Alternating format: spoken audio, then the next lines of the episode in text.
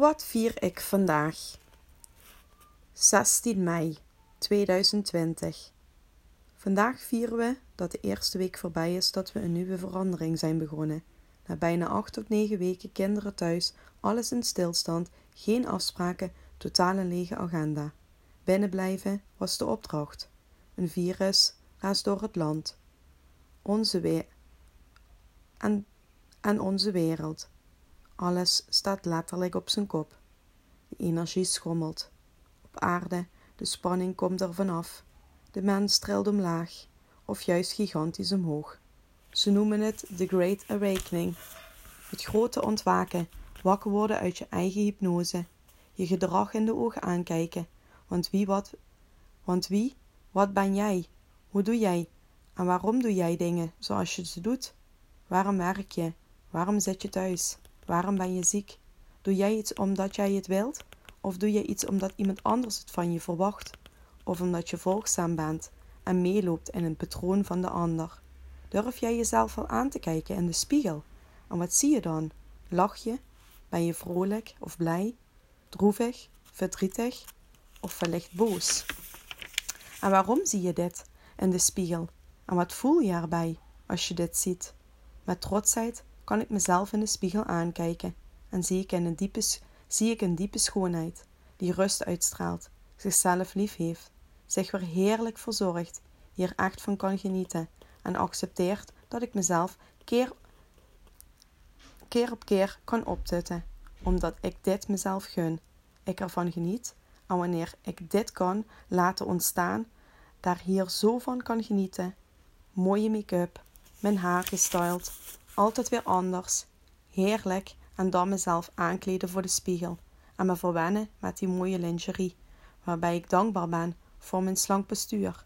Geniet van mijn keizersnede, hem echt durf te zien en accepteren dat hij mij het leven geschonken heeft aan mijn prachtige meiden. Het kan mij zo verblijden. En ben je dan niet goed genoeg? Omdat een arts ooit tegen je zei: Mevrouw, u hoeft niet te huilen, u heeft niet gefaald. We gaan u helpen. U krijgt over een half uurtje uw cadeautje. Ja, yes, mijn eerste babygeul wordt geboren op mijn eigen verjaardag. Godverdomme, wat zou ik die meid nog eens willen zien? En zij me, mij wellicht niet misschien, want wie durft dit te zeggen? Een barende vrouw te zeggen. Ben jij dan een medewerker op de verloskundige afdeling? Schamen zou je je mogen. En wie ben ik om dit te zeggen? Want tuurlijk, ook deze meid bedoelde het liefdevol, goed bedoeld.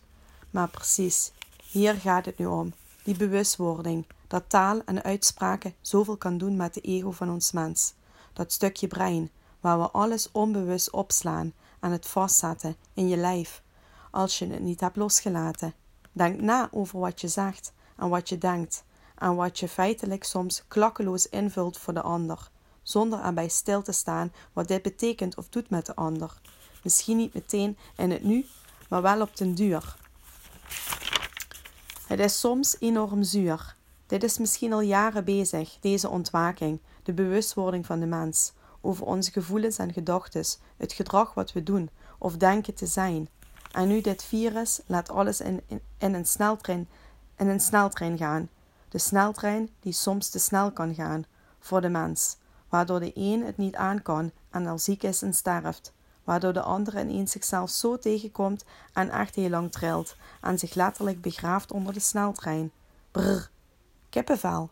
Want dit was 2,5 jaar geleden ook mijn gedachtes en mijn beelden. Dit was onderdeel van mij en heeft mij gemaakt tot de prachtige flowerbloem die geniet van het leven, soms nog te veel wilt geven als durft te ontvangen, maar wel mijn verlangen om dit nog meer te gaan leren. En dat doe ik met heel veel plezier. Mijn leven is één groot feestje en ik gun iedereen deze ontwaking, deze ontmoeting met zichzelf. Ik zie het als iets wat mooi is. Want nu door een virus wordt mogelijk gemaakt. Zie het als een kans. Zie het als een nieuw begin, waarin je, je, waarin je voor jezelf mag kiezen, waarin je keuzes maakt met je hart, waarin je leert te knuffelen met jezelf, want waarom wil je zo graag opstaan op straat die knuffel van je vriendin, of van je kapster, of van die kennis die je wellicht niet altijd ziet? Waarom mis je nu nog meer je familie? En waarom mis je wat je mist? Kijk eens naar jouw eigen innerlijke cirkel. Wat leeft daar? Wat speelt daar? Welke geluiden wil jij horen? Welke beelden zie jij op je netvlies? Beleef je de dingen in kleur, in 3D of in werkelijkheid? En ga na wat dit met je doet en waarom jij zo leeft met dit alles. Heb je ook dromen? Durf jij hierin te geloven? Durf je ze te voelen, te zien en te gaan leven in het hier en nu? Alsof je de hoofdpersoon wordt in je eigen speelfilm. Of gewoon dagelijks toneel speelt in je eigen leven. Ga eens bewust worden. Hoe speel je elke dag? Net als een kind? Of ben je een bejaarde die nu in die kwetsbare doelgroep zit, die niet naar buiten mag, gevangen zit op slot, geen familie mag zien, die hij of zij nu zo mist en echt nodig heeft, omdat hij of zij het echt niet meer kan en hulpbehoevend is? Weet je wat je mist? Jezelf. Je mist je eigen liefde, zelfliefde, en die kun je vinden door echt ja te zeggen tegen jezelf. Geen masker, geen toneelspel, geen leven van een ander, maar volledig jezelf zijn. En weet je, ik ben mezelf. En dat is zo fijn.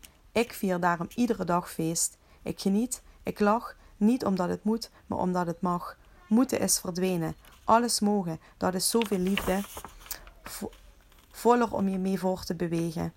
Ik kies ervoor om volledig alles te doen, iedere dag, op mijn manier, mijn regels, mijn vrienden, mijn liefde. Geef ik mijn liefde, krijg ik mijn liefde terug. Ik leef vanuit vertrouwen en ben van licht en donker gaan houden. Ik ben opnieuw ermee gaan trouwen. En om mezelf te belonen, krijg ik mijn healingsring, mijn circle of love. Wat mij iedere dag zal herinneren aan de circle of life. En mij heelt. Ik ben liefde, ik ben kracht. Ik geniet van iedere dag. Niet omdat het moet, maar omdat het mag. Leven wat iedere dag lacht. De stralende zon schijnt in mij. Ik ben liefde en dat maakt je blij.